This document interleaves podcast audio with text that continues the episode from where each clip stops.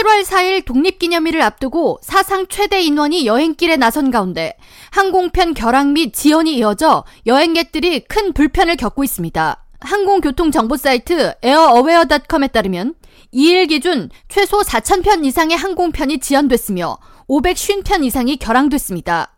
연휴 첫날인 지난 30일에는 전미에 걸쳐 총 6,626편이 지연됐으며 421개의 항공편이 취소됐습니다. 이 중 뉴저지 뉴악 국제공항이 전미에서 가장 많은 결항 항공편이 있었던 것으로 나타났습니다. 유학공항에서 2일 기준 전체 항공편의 15%인 91개 노선이 결항됐고 전 항공편의 16%에 달하는 총 100여 편이 지연됐습니다. 라과디아 공항 역시 높은 결항 및 지연 사태가 이어졌는데 총 52개의 항공편이 결항됐고 92개의 항공편이 지연돼 총 결항 및 지연된 항공편은 전체 항공편의 30% 이상을 차지했습니다. JFK 공항의 경우 34편이 결항됐으며 84개의 항공편이 지연돼 약 15%의 결항 및 지연율을 보였습니다. 핏 부티지지 연방교통부 장관은 2일 CBS 방송에 출연해 대규모의 항공편 결항 사태가 이어지는 이유로 악천후로 인한 기술 정비 인력 부족을 주 원인으로 꼽았습니다.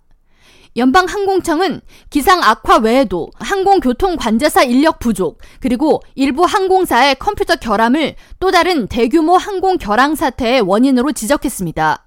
전미 자동차협회 Triple A가 예상한 올해 독립기념일 기간 여행객 수는 총 5,070만 명으로 이는 팬데믹 이전인 지난 2019년보다 4%가 증가한 수준입니다.